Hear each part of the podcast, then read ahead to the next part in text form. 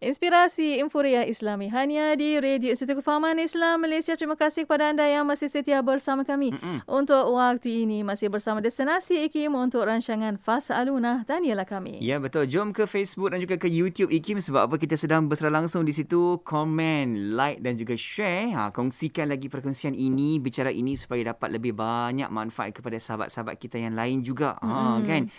Bila Dr. Nick uh, pesankan kepada kita tadi tentang bawang-bawang serai-serai. saya terbayang apa tau. Doktor dan juga uh, Mona uh-huh. saya terbayang bila gunakanlah uh, bahan-bahan masakan tu untuk nanti nak buka puasa masak-masak kan? Gunakanlah untuk sahur nanti. Janganlah guna ni ha membawang-membawang ni. Lapar di sepanjang progres kita ya, berpuasa. yeah, betul. Mm-mm. dan untuk waktu ini masih lagi bersama Dr. Hmm, Reni. yang ketiga kan? Ya hmm. untuk ketiga. Kita dah tahu dah untuk um, uh, mata dan juga lidah. Apa yang ketiga tu doktor? Ya, silakan, silakan doktor, doktor. Baik, yang ketiga yang kita juga kena jaga selain daripada kita jaga yang ditentukan tadi ialah puasa pendengaran. Saumu as-sama. Hmm. Uh, jaga puasa kita itu jaga pendengaran kita. Kita jaga mata, kita jaga lidah, yang ketiga jaga pendengar. Hmm. Iaitu menghindarkan telinga daripada mendengar setiap perkara yang tertegah kerana apa yang apa sahaja yang diharamkan disebut hmm. adalah haram juga didengar. Yeah. Uh, jadi benda yang haram disebut maka haram didengar. Dengan sebab itu Allah menyamakan seorang yang mendengar perkara yang haram al-mustami' dengan seseorang yang memakan harta pada jalan yang haram. Akil suh. Uh, akil suh. Uh, kita dengar itu seolah-olah seperti mana kita makan benda yang haram. Yeah. Yeah as-sama'una lil kadhib ak, ak, akaluna lis-suh hmm. mereka sangat suka mendengar berita buruk berita-berita dusta ha? mereka suka memakan sesuatu yang haram ya. ha, diberi bandingan mendengar benda yang dusta benda yang palsu benda yang uh, bohong benda hmm. yang tak elok itu seperti kita juga makan benda yang haram. Hmm, jadi kita kena jaga. Ha, maknanya kita kalau dengar orang berbohong, dengar orang fitnah orang, dengar orang mengumpat, kalau kita ada kuasa nak tegah, kita tegah. Hmm. Betul. Hmm. Kalau kita boleh larang, kita larang. Hoi, engkau mengumpat ni. Ha, hoi, engkau ni. Ha. Kalau orang bergaduh, kita tahan orang. Hmm. Orang berbalah kan. Makin hamun, mencarut. Kita larang. Kalau kita boleh buat. Tapi kalau kita tidak boleh buat, kita lari dari majlis tu. Kalau kita tidak ada kekuatan. Kan? Kalau macam Syafiq tu dia ada kekuatan. Dia masuk gym, badan pun sado, six pack semua. Kan? Kalau dia tegur pun orang semua takut. Allah. kan? Ha, dia berani. Kalau lesing je orang kalau lawan kan. Allah Allah. Ha, jadi dia boleh tegur. Tapi kalau macam orang yang badan kecil apa semua orang ha, dia tak mampu dia kena lari. Hmm. Yang keempat puasa anggota-anggota yang lain. Hmm. Saumul jawarih. Hmm. Anggota-anggota yang lain puasa juga. Apa anggota yang lain? Selain daripada uh, mata, lidah, telinga, anggota yang lainnya lah tangannya, uh, kakinya, ya. uh, perutnya. Itu anggota-anggota yang lain. Perut pun kena jaga. Uh, puasa ni bukan main lagi.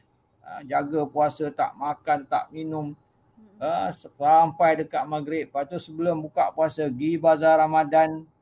Nampak ayam percik nampak ayam golek dekat bazar Ramadan tu pi masuk dalam beg dia tak bayar. Tak buka puasa.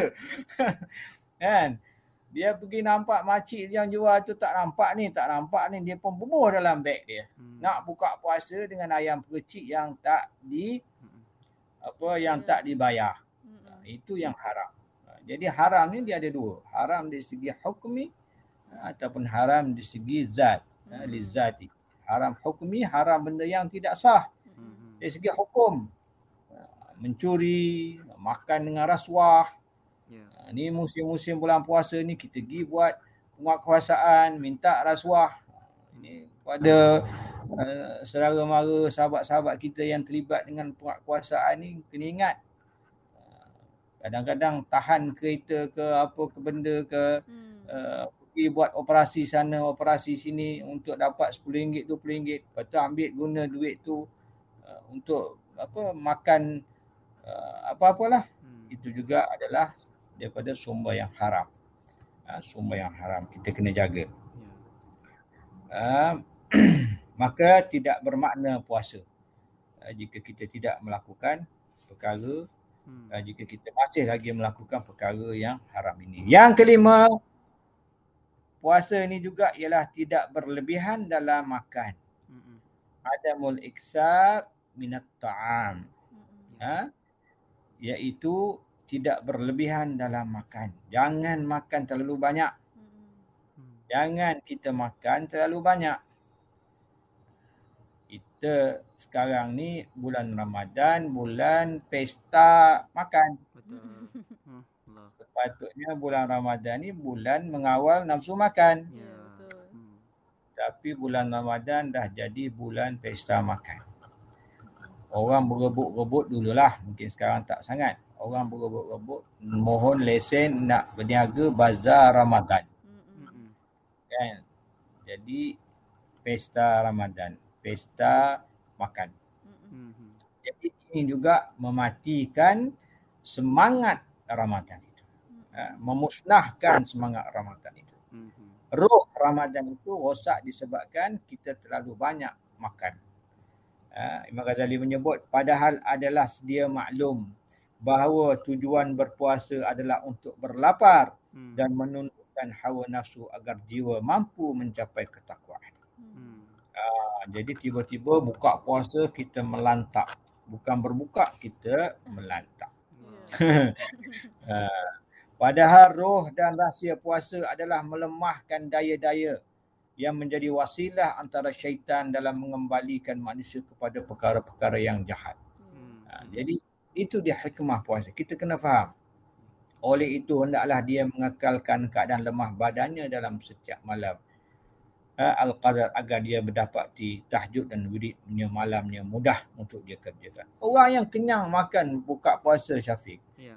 Taklah kat nak semayang, nak tahajud. Taklah kat malam. Hmm. Uh, kalau kita makan kenyang kan, kita tahajud apa kita tarawih pun mengantuk je. Letih, sempur je. Nak bangun baru habis dua rakaat, nak bangun untuk rakaat keempat peliat je kan. Hmm. Sebab apa? Sebab badan kita berat, kita makan banyak sangat. Jadi ini yang kita nak kena jaga. Yang keenam, mengikat hati antara ketakutan dan pengharapan. Ta'alluq al-qalbu bainal khawfi war raja'. Hmm. Iaitu kita takut bahasa kita tidak diterima oleh Allah Subhanahu ya. Jadi pernah satu ketika Hasan Al-Basri dia lihat orang manusia bersukuria, berketawa-ketawa di bulan puasa. Ha, dia kata engkau ni ketawa gelak-gelak orang risau adakah puasa kita diterima oleh Allah ataupun tidak. Ha, engkau ni gelak-gelak. Ha, engkau gelak-gelak atas dunia ni dan nanti di akhirat engkau menangis. Sedangkan orang yang bersusah payah, menangis, uh, mencari kelebihan, baca Quran, dunia yang berpayah-payah dunia ni di akhirat nanti dia akan gelak-gelak ketawa. Sukaria seronok. Jadi inilah yang membezakan antara kita uh, orang awam dengan orang yang soleh. Jadi ini adalah enam perkara ini ialah untuk orang yang soleh. Dan akhir sekali Syafiq, ya. kita pergi kepada uh, puasa yang yang paling tinggi martabat dan darjat dia iaitu hmm. puasa orang yang elit daripada kalangan orang yang berpuasa. Hmm. Orang yang elit. Apa dia yang orang elit ni mudah saja. Yang pertama orang awam pun dia buat. Yang kedua, added value yang orang soleh tadi pun dia buat. Puasa orang khusus.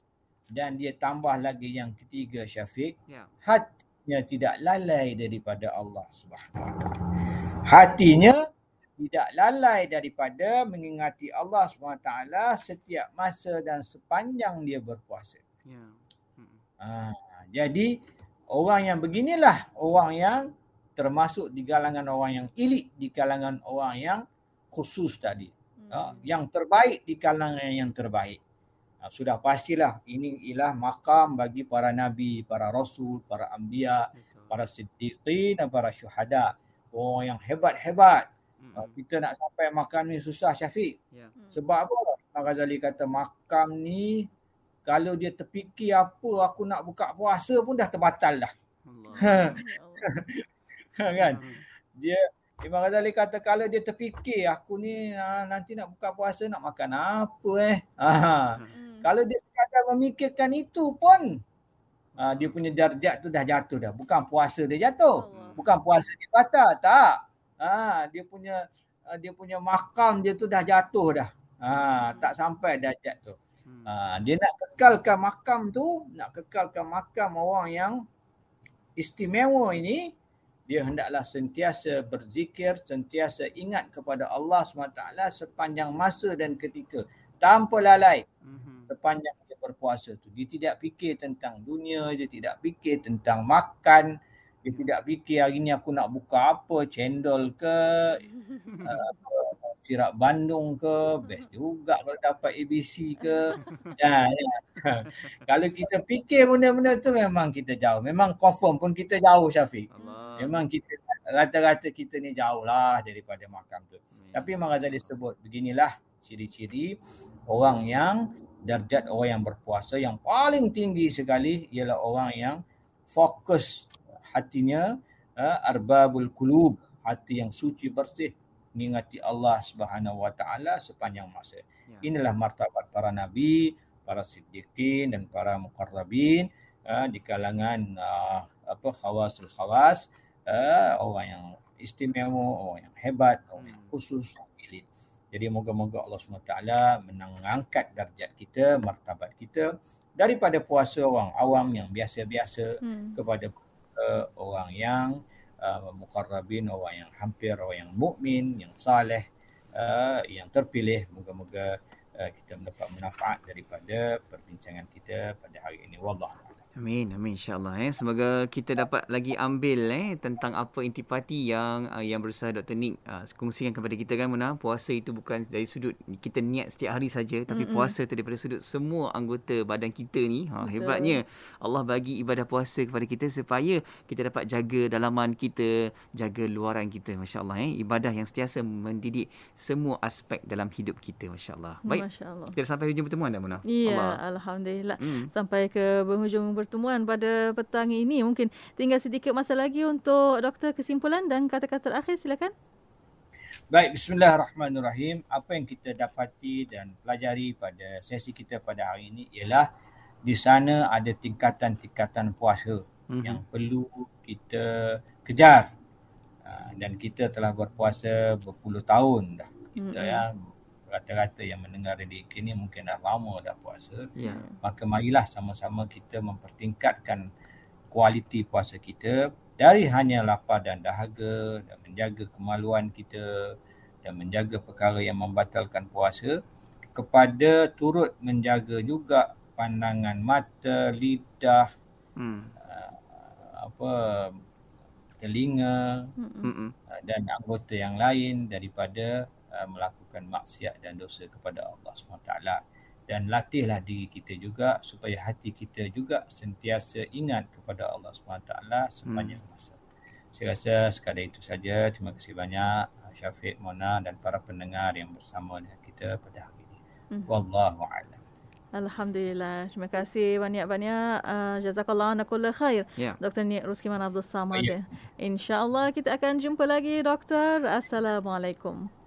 Waalaikumsalam warahmatullahi wabarakatuh. Alhamdulillah. Terima kasih juga kepada sahabat-sahabat rakan-rakan yang juga terus tonton di Facebook dan juga di YouTube IKIM. Mm-hmm. Jangan lupa terus like, komen dan juga share. Dan pertemuan kita ini insyaAllah semoga akan terus memberikan manfaat lagi untuk kita uh, lebih eh, kongsikan ilmu yang baik-baik ini kepada yeah. orang lain juga insyaAllah. InsyaAllah.